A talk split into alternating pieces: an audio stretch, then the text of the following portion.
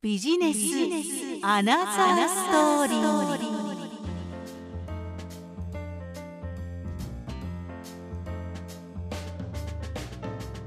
ビジネスアナザーストーリー。こんにちは、吉川雅子です。この番組はビジネスの表面的なことではなく、そのベースにあるもの、経緯や思い、過去や未来について伺っていく番組です。さあ、今回のゲスト、今回はラフメモリー代表の飯田義之さんにお越しいただきました。よろしくお願いいたします。お願いいたします。さあ、今日は飯田さんのアナザーストーリーたっぷり伺っていきたいと思いますが、まずは飯田さんが代表されていらっしゃいますラフメモリー、どんな事業をされていらっしゃるのか教えていただけますでしょうか？はい、えっ、と、ホームページはですね、プロフィール写真をですね、えー撮りつつも、音楽やですね、あのライブなども撮影しているえー会社になります。フォトグラファーの飯田義之です。はい、ありがとうございます。カメラマンですね。フォトグラファー、かっこいいですね。はい、あの、はいやっぱりね、フォトグラファーっていう響きがね、好きです。あ、そうなんです。はいフォトグラファーが好きなんですね。はい、やっぱりね、ちょっと響きかっこいいんでね。そうですよね。ということで、いろいろな撮影をしてくださるというお話なんですが、まあ、あの、今、ね、ライブ撮影もあったりとか、それ以外のホームページなどに使う素材の撮影っていうお話もありましたけれども、今本当に写真の需要が高いんじゃないかなと思いますけれども、そうですね。はい。そもそも飯田さんがこのフォトグラファーとして、そのお仕事をされようと思った思い、いきさつ、何かありましたら教えてください。はい、えっ、と、まあ、もともとですね、カメラの、まあ、仕事はしてたんですけども、まあ、仕事として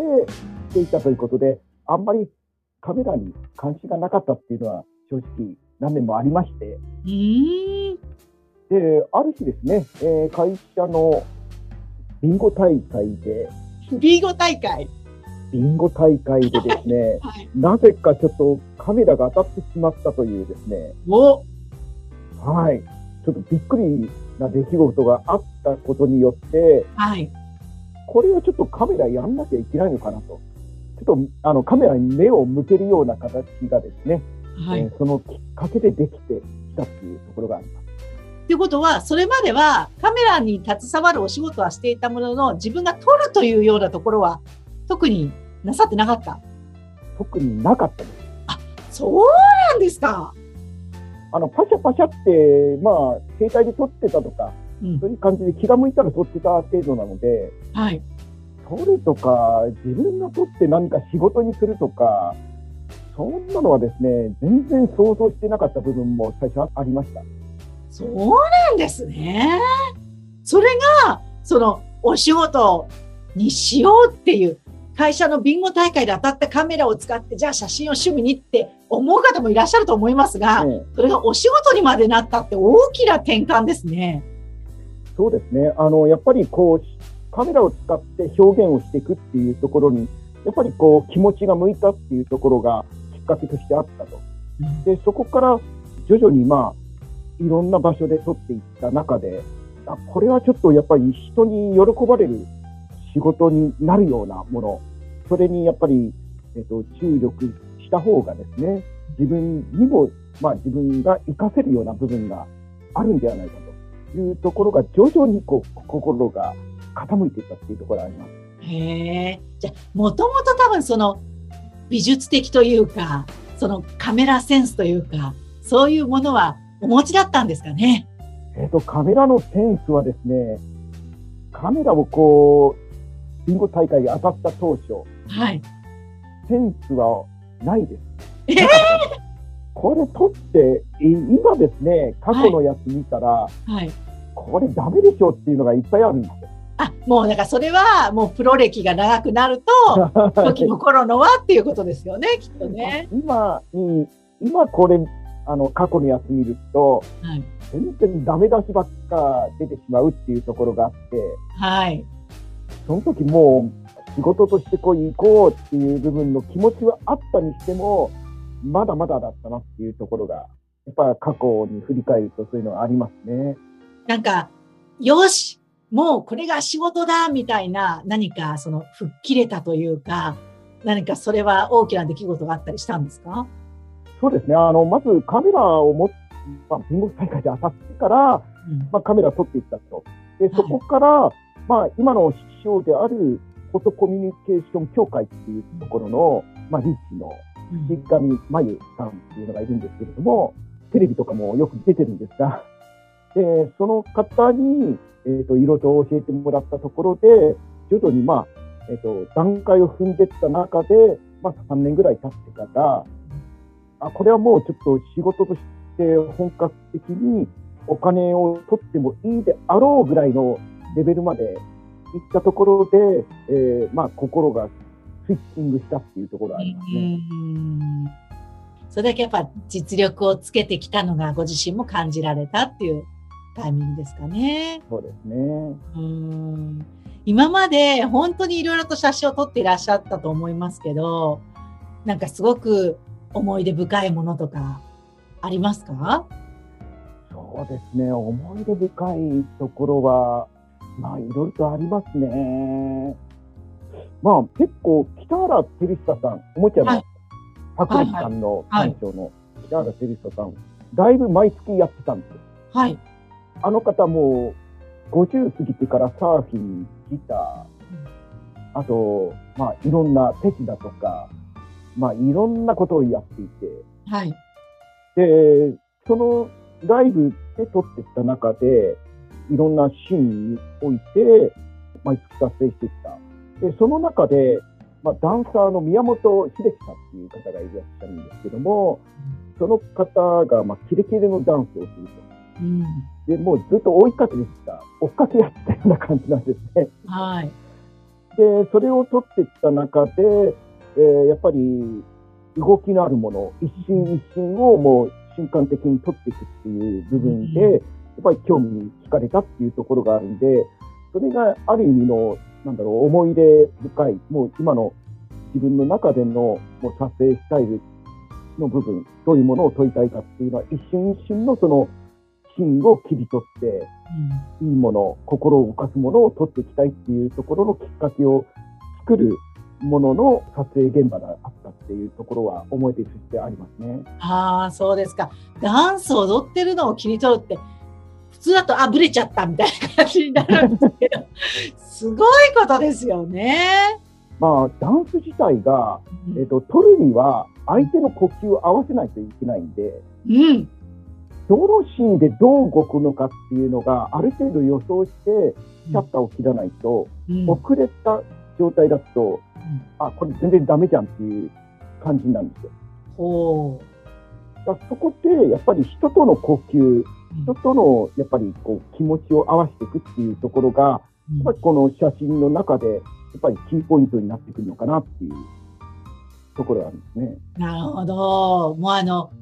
撮られる人が好きにやって、それに対してっていうよりは、本当にそれぞれ撮る側と撮られる側の呼吸というか、コミュニケーションの一致というか、そうですね。合わせていっていいものが生まれるということなんですか？そうですね。それがやっぱり、あの、自分の中の撮影のベースとなるところで、うん。相手の良さをいかに引き出すかうん。っていうところで、相手の話を一番最初聞いてって、うん。で、今どんな仕事をしていて、どんな夢があって、うん。どんな風に展開していくのかと。うん。まあ、楽しい話をしていくと、やっぱり表情が明るくなってくるっていうのがあるので、うん。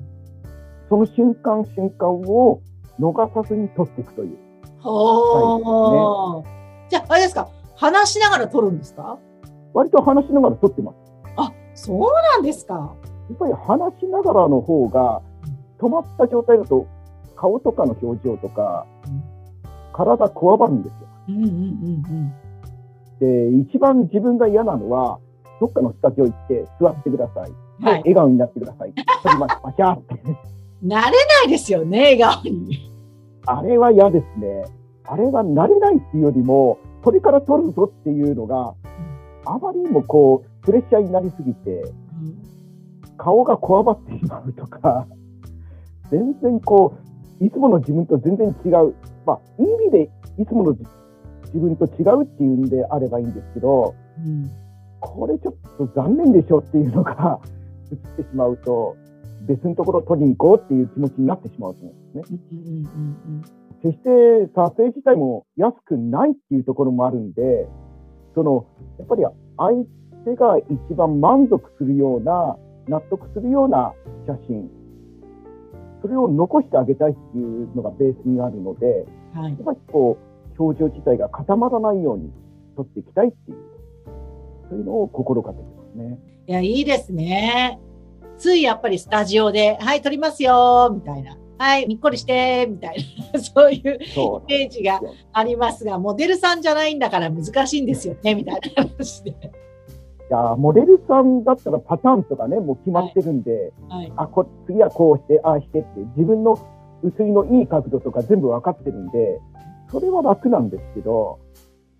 全く分かってない人が、じゃあ座ってください。はい、撮りますよ。顎上げてくださいって言われても、あれ？これ、なんか証明写真で、普通の写真だよねってなっちゃうと、うんやっぱりちょっと残念な気持ちになっちゃうと思うので、撮った写真で気持ちを上げてもらいたいっていうのがありますね。なるほど、素敵ですね。ありがとうございます。今伺った内容だと、その飯田さんに撮ってもらうときには、本当におしゃべりをしながらそうですね。撮影をしていただける、なんか楽しい気分で撮影をしていただけるっていうのがあるのかなってちょっと思いましたけど。はい。そのように心がけて撮影してますね。あの、撮影をしていくと、まあ、お天気の問題だったりとか、突然、例えば、着ていた衣装が、あ、衣装っていうか洋服がとか、なんか撮る素材が思ってたのと違うとか、まあ、いろんなトラブルといいますか、明かりが足りないとか、いろいろあるんじゃないかと思いますが、その辺の対応とかで何か工夫されたりとかっていうのもありますか？いやー、結構ね、それは難しい場面はあるんですよ。はい。で、写真撮影でポイントがありまして、はい。一番いい、よく撮れる写真の天候っていうのは、うん曇りなんですね。写真撮ってる人間でないと知らないんですけど、はい。なんで曇りの日がいいのっていう話になるんですけどう、んうん。実はその、部屋の中でカーテンあるじゃないですか。はい。カーテンがある時とはい、カーテンがない時っていうのが、い実はその、カーテンがない時っていうのは、明暗さ、あの、影とか光の強さっていうのがまばらになりやすいんですけど、もうカーテン1枚あると、そこで遮断して、全体的に光が広がるっていうところがあるんで、うん。実は撮りやすいっていうのはある。そうなんだ。はい。だから曇りの日っていうのは、全体的にカーテンのような雲がかかってるんで、はい。全体に光が回るんで、撮りやすい。そうなんですね。やっぱそれぐらい違うもんなんですね。全然違います全ね。然違うんですか。みんな晴れでないと綺麗に撮れないと思っていて、晴れがいい、晴れがいいって言うんですけど、うん撮ってる側としては、晴れは影が出ちゃったりして、撮りにくかったり。影が出ないように、なんかポジション変えるとか、なんかいろいろするんですか？えっ、とね、その時は大体まあ日陰とかに移動してもらったりしたりですね、うん。どうもシチュエーション的に難しいようであれば、レフ板とかを使って光を集めるとか、う。そういうん方法は取ってますね。なんかロケっていうか外で撮るときって雨だとじゃあちょっと別日にしましょうって思いますけどお天気がいいのに別日にしましょうっていう感じはしないですね確かに。そうですよかねっ。たお天気良くてみたいに。思ってますね私なんかもね、あの、テンション的には上がると思うんですけど、うん。そうね、あの、撮影する側としては、どうしよう、日陰あるかなっていうような心配が出てきちゃう。そうです。っていうことは夏真夏とかはすごく難しいんですか？えっ、とね、真夏はですね、昼間が一番難しいですね。あ真上に光があるっていうのが、あはい。これも、あの、ズームとか、あの、今ね、ウェブサイトで色と、こう、光の当たり方っていうのがみんな実感していると思うんですけど、うんあの、ライトが真正面から来る光だといいんですけど、うん。真上から来ると顔のあたりが真っ暗になると思うんですうんうん。で、それと同じで、真夏の光っていうのが真上から来るんで、うん。顔がもう真っ黒になって、うん血色悪くなるんですよ。だから、そこはなるべく避けたいんですけど、うん避けられない時はあるので、うんいろいろちょっとあの道具使って、そこは工夫はします。うーんそうなんですね。そうなんです。じゃあなんか自分の写真を撮ろうなんて思ったら、真夏の天気がいい日にじゃなくて、実は春とか秋の薄曇りの方が。そうですね。そちらの方が光が全体的にまばらになるので、うんえー明るく撮れるとか、うんいい感じの写真が撮れるっていうのはありますね。ああ、そうなんだ。まあ本当にでも写真って今ホームページとかもそうですけど、やっぱ印象が写真によって変わりますよね。変わりますね。もう、やっぱりこう、写真を見たときに、はい。この人信用していいのかなとか、あ、この人に任せたらいいのかなっていうところが、うん写真の一発目で、バレるっていうのもあったりして、うんバレるっていうよりも、印象がそこでついて、うんで、連絡するしないっていうのがやっぱ変わってくるのかなっていうのが、やっぱり印象としてありますね。重要ですね。重要ですね。ねあとやっぱり Facebook とかの写真、はい。なるべく新しめに更新しといてくださいっていうのも、あの、例えば長年付き合いのある人だと、古い写真だなっていうのはわかるんですけど、はい。はい。新しく出会った人に、その Facebook が古い写真だと、うんこの人でいいのかなっていう不安が呼べるんで、そうですよね。実際の写真も良すぎても、なんか別人みたいな感じになったりもしますよね。そうなんですよね。うん。だそこら辺もやっぱり難しくて、はい。プロの人に綺麗に撮ってもらえばいいのかっていうと、はい。まあ、もちろん、その、なんだ、イベント的に撮ってうん残すっていうレベルであれば、はい全然撮ってもいいんですけど、はい仕事で使うところで、綺麗すぎる写真だと、イメージがかけ離れてしまうことによって、うん。あれ？えっ、と、見た時の印象と写真の印象が全然違うんですけどっていうふうになると、やはりそこで、この人大丈夫かなっていうところも出てくると思うんで、ねえ。ありのままにみたいな感じです。うんありのままの方がいいんですけど、ありのまますぎると、今度やっぱりこう、印象がいい場合と悪い場合っていうのがあるんで、うん若干は脚色します。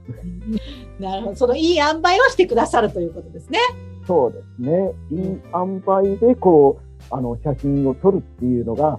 やっぱりそこが、あの、難しくもあり、やっぱりこう、写真を撮るところでのテクニックかなっていうところはありますね。そこがプロの腕の見せ所というところですよね。そういうことですね。あーなるほど。そうか、そうか。はい。やっぱり、その今、スマートフォンなどで当たり前のようにパシャパシャと私たちも写真を撮りますけれども、お仕事でホームページだったりとか、今、Facebook とお話いただきましたけど、とか、やはりちょっと重要なというか、印象が決まるとか、そういったものは、やっぱりプロの方に撮っていただくと、今のお話を伺うと、全然違うなって思いますね。そうですよね。やっぱりこう、最近まあ自撮りで撮って、はいえー残すっていう部分で、えー公開している方もいらっしゃるんですけども、やっぱり自撮りも、やっぱ撮り方っていうのがあるので、撮り方自体がちょっとその基本的な部分で、やっぱり抑えられてないと印象が悪くなってしまう可能性も出てきますから、うん。プロに任せてもらった方が、いい写真として、こう、提供できるかな、載せられるかなっていうところがあると思います。ちなみに、その先ほどの Facebook、あんまり古いのは良くないって話でしたけど、飯田さんのおすすめとしては、どのぐらいの周期というかスパンで、まあ年齢にもよると思うんですけど、どのぐらいですかね？そこはね、結構ね、難しいところがあって、はい。まあ、できれば、1年に1回ぐらい書いてもらった方がはい。いいとは思うんですよ。うんうん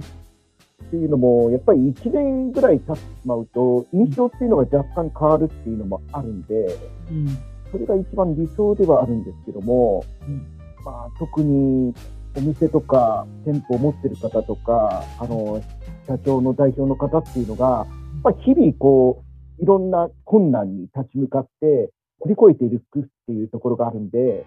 実は毎月毎月顔つきって変わってたりするんです。そうですか。そんなに違いますか？例えば数ヶ月、半年前の顔つきと、今の顔つきっていうのが、若干変わってる部分があったりして、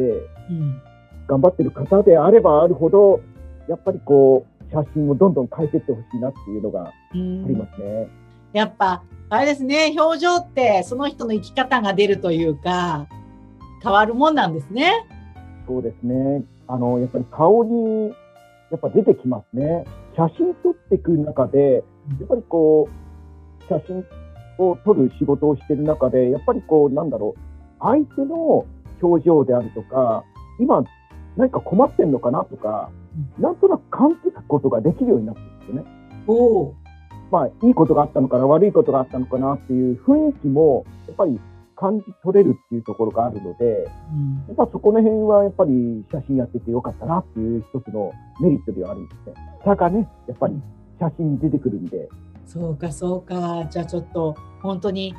その、自分たちで当たり前のように日頃写真を撮ってますけども、きちっとプロの方に撮っていただくっていう機会を、まあ、毎年を当たり前のように、ね、この時期だからまた撮ろうっていうのを、なんか周期的に健康診断と一緒で、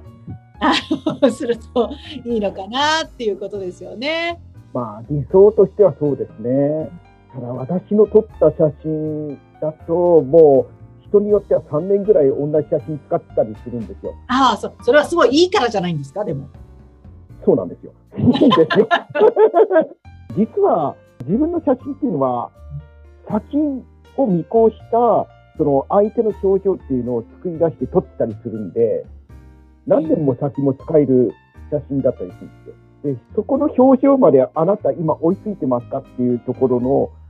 部分も実は見れたりする写真を撮ってたりするんで、そうなんあのどうどうゴールに向かいたいのか、どこをゴールにしたいのかとか聞いてたりするんで、うん。そこのゴールに向かってる時のやっぱり表情とか顔つきっていうのがやっぱ違うんですよ。今の表情よりも前に撮った方がいいよねっていう時もあって、前の撮っていた写真、自分がこう載せていた写真、その時の時に撮ってた写真よりも数年前に撮った自分の写真の方がいいっていう場合もあるし、で、それっていうのが結局、えっ、と、まあ、先を見た写真、あの、プロフィール写真であったりするので、そこまでのゴールにたどり着いてる写真になってたりするんですけども、その時の瞬間瞬間で撮ってる写真だと、やっぱり、あ、もう古いよね、あ、前の写真だよねっていうのがバレてしまうっていうところがあるんですね。うんうんじゃあ、その写真の中身にもよるわけですね。そうですね。写真の中身によりますね。そうか。いやー、深いですね。なんか聞けば聞くほど、なんか深いな。そんなに未来までわかるみたいな。それはあなたの未来の表情ですみたいな。すごいことですよね。予言者みたいな。それが、それが未来の写真ですっていうふうに、あの、撮ってるわけじゃなくて、相手と話して、はい。どうゴールに持っていきたいのかっていうところで、想像してもらうんですよ。で、想像した時っていうのは、その時の、あの、ゴール地点の表情になったりするんで、こうパシャって撮っといて、じゃあこれなんか飾っといてくださいぐらいの写真とへして、ーすごいですね。あなたの夢を実現しますフォトグラファーみたいな。そうですね、師匠がそんな感じなので、そうなんですか。いやー、すごい。なんか私は将来こんな感じにやりたいので、ぜひちょっと将来の私のイメージで写真撮ってもらいたいみたいな。飯田さんに殺到するようになるかもしれませんね。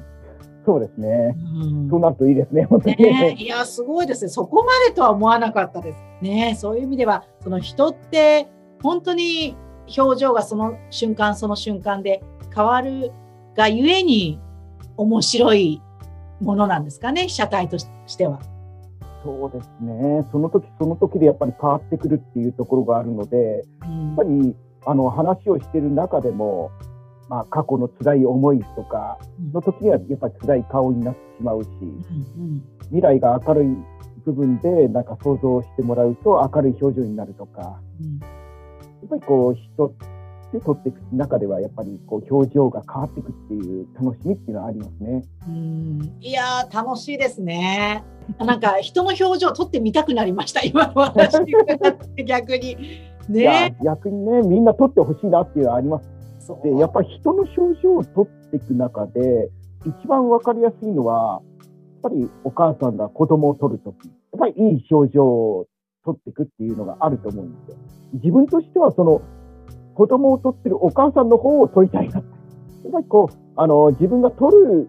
方がやっぱり楽しい気持ちであるとか、笑顔で撮ってると、映る方もやっぱり楽しい雰囲気の写真が映るっていうのがありますね。すごい。いやー、深いですね。何時間セミナーみたいなのができちゃいそうな。そうですね。いや、写真の撮り方に関しては確かに、あの、何時間でもその辺が深掘りして話せるような部分がありますね。ぜひちょっと今回聞いていただいた皆さん、ちょっと飯田さんに撮ってもらいたいとか、ちょっともっと深掘りでお話をしたいっていう方がいらっしゃるかと思いますので、どうやって飯田さんにじゃあ、ちょっとコンタクトを取ったらいいか教えてください。はい、えっ、と、私のですね、えー個人的なホームページがございます。そこから、あの、お申し込みができるようになっておりますので、このチャンネルの概要欄をご覧ください。ホームページのリンクを貼っていますので、そこから飯田さんに連絡をしていただければということですね。はい、お願いいたします。はい。ラフメモリというね、ホームページになっていますので、ぜひそちらをご覧ください。飯田さんのいろんな受賞歴とか、そういったものも、プロフィールなんかも見ていただくことができるかなと思いますし、過去の写真作品とか、そういったものもいくつか見ていただくことができるかなというふうに思いますね。いやー、本当にあの話は尽きないかなと思うんですけれども、ぜひまたあの第2部を今度またお話伺えたらというふうに思いますので、わかりました。よろしくお願いします。お願いいたします。はい。すいません。それでは最後になりますが、今聞いていただいている皆さんにメッセージをお願いいたします。はい。まあこれからの時代においては、動画っていう部分もですね、やっぱりスポットを当てられてるっていうところがあるんですけども、やっぱりホームページ、プロフィールの写真っていうのが、まあ、ホームページを見たりとか、なんかアクセスした時の第一印象で、やっぱりその人の雰囲気っていうのが、どうしても自分の中の印象っていうのがつかめるっていうところの媒体になってくると思います。そういった意味で、えー写真自体、えっ、と、おろそかにせずに、ちょっと大事にしてもらいたいなっていうのが、私の、こう、願いというところがありますので、えーぜひとも、写真撮影をですね、やっぱりこう、力、皆さん入れてもらいたいなと思います。はい。ありがとうございます。ぜひね、素敵な写真を、コミュニケーションを取りながら、えー写真を撮ってくださると、あなたの素敵な写真をぜひぜひ、えー残していただくためにも、飯田さんにご相談いただければいいのではないかなというふうに思います。飯田さん、ありがとうございました。ありがとうございました。いかがでしたでしょうか？ビジネスアナザーストーリー。今回はラフメモリ代表の飯田義之さんにお話を伺いました。また次回をお楽しみに。お相手は、リップ言葉表現研究所、吉川雅子でした。さようなら。